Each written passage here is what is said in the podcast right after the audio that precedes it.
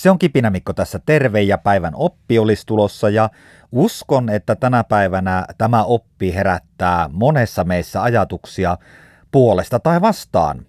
Eli yle.fi kolumnin löysi Kipinä Mikolle meidän Erika. Ja tämän kolumnin on kirjoittanut kirjailija Joonas Kunstik ja kolumnin nimi, kuunnelkaapas tämä, Milloin saamme ihmiset takaisin älypuhelimilta? Sitten alaotsikko jatkuu seuraavalla tavalla. Puhelimen kaivelu saisi olla yhtä yksityistä kuin nenän kaivelu, kirjoittaa Konstik. Tämä kolumni on siis todella mielenkiintoinen ja mulla olisi tarkoitus se, että siinä kipinän lopussa tänä päivänä – mä pystyisin tarjoamaan sulle myös muutaman vihjeen, millä tavalla sä voisit miettiä sun omaa suhdetta älypuhelimen käyttöön, jos tämä kipinä herättelee sussa ajatuksia, että sä käytät siis puhelinta liikaa, tai sä tunnistat, että sun lähipiirissä on ihmisiä, jotka on liikaa älypuhelimen vallassa. Käydään läpi kuitenkin kolumnia, millä tavalla se täältä lähteekään. Seison metroasemalla ja tutkailen nuorta miestä joka on kumartunut tutkimaan älypuhelintaan. Kyllä, hänen kaulansa todella on 90 asteen kulmassa. Jos ihmisen kaula on 90 asteen kulmassa, kaula on vaakatasossa niin kuin lattia.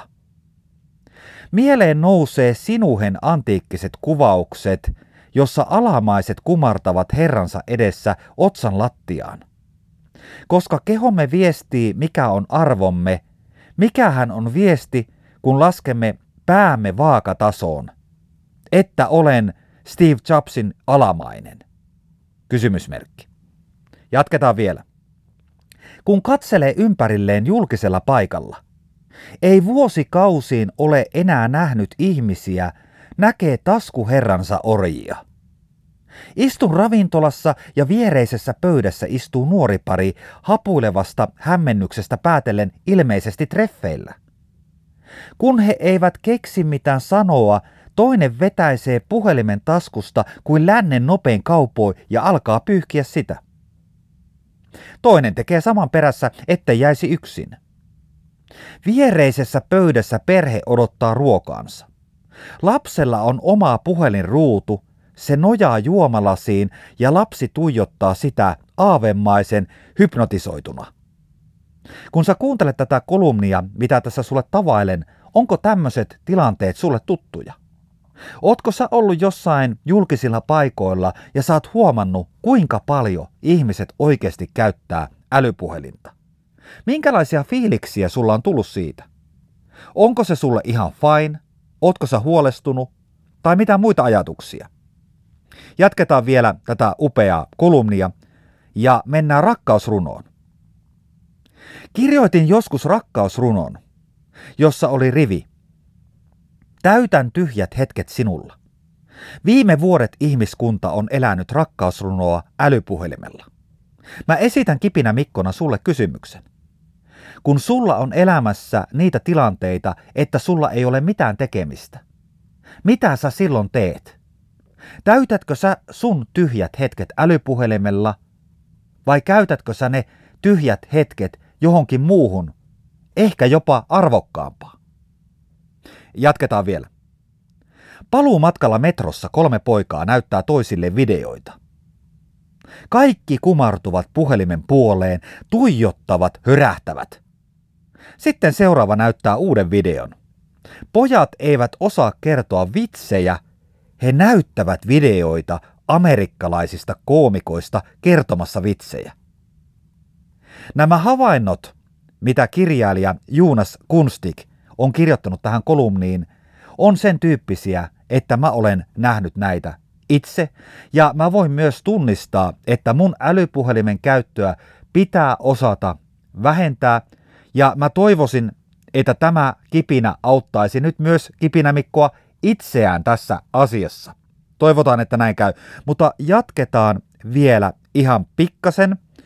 Ja täällä kolumnin lopussa tapahtuu seuraavanlainen.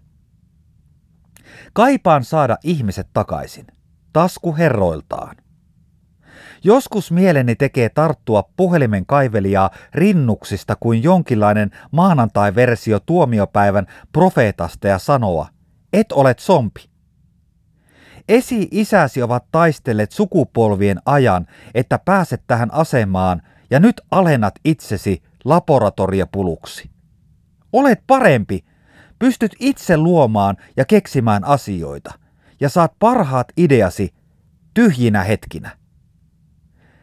Tämä on mun mielestä tosi mielenkiintoista, koska silloin kun meillä ihmisillä on nämä tyhjät hetket, ja ne ihmiset, jotka tällä hetkellä täyttää sen tyhjän hetken menemällä sinne älypuhelimeen, niin siellä on aina sisältöä, mitä joku muu on tehnyt meille.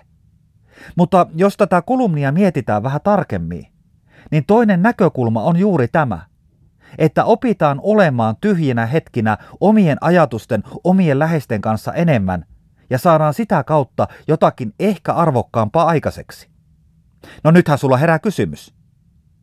Sulla herää kysymys siinä vaiheessa, jossa tunnistat tässä kipinässä, että sinä tai sun läheiset käyttää älypuhelinta liikaa. Mitä voi siis tehdä? Käydään hyvin lyhyesti yksi asia ja oppi läpi, tämä siis myös kipinä Mikolle itselleen. Kun tapoja muodostetaan, siellä on kaksi tämmöistä hyvin erilaista polkua, ääripään polkua. Toinen juttu on se, että tehdään itselle asia helpoksi. Toinen polku on se, että jos halutaan jostakin tavasta irti, tehdään se tapa itselle vaikeaksi. Kun sä tuut tänä päivänä kotiin, niin jätä sun älypuhelin sinne eteisen pöydälle. Ja kun sä oot sohvalla ja sulla tulee se tyhjä hetki, niin sun pitää mennä hakemaan se puhelin sieltä eteisestä, jotta sä voit sitä pyyhkiä ja selailla. Yhtä lailla sun kannattaa miettiä tätä. Ootko sä tehnyt sun älypuhelimen selailun itsellesi jopa liian helpoksi? Jos sä haluat erkaantua älylaitteesta, niin onko hyvä pitää sitä älypuhelinta siinä nukkumaan mennessä siellä unipöydällä? Se on aivan siinä lähellä ja sä saat sen aina käsiin, kun sulla tulee se tyhjä hetki. Kuvittele, kun sä roudaat sen puhelimen jonnekin muualle, niin sulla on aikaa vaikka sille sun läheisille, joka pötköttelee siinä sun vieressä. Tämmöisillä ajatuksilla kipinämikko tänään liikenteessä mietitään suhdetta älypuhelimen käyttöön, koska aika on se meidän kaikista tärkein juttu. On hyvä miettiä aina, mihin sitä meistä kukainenkin käyttää. Palataan seuraavissa kipinöissä. Moi moi!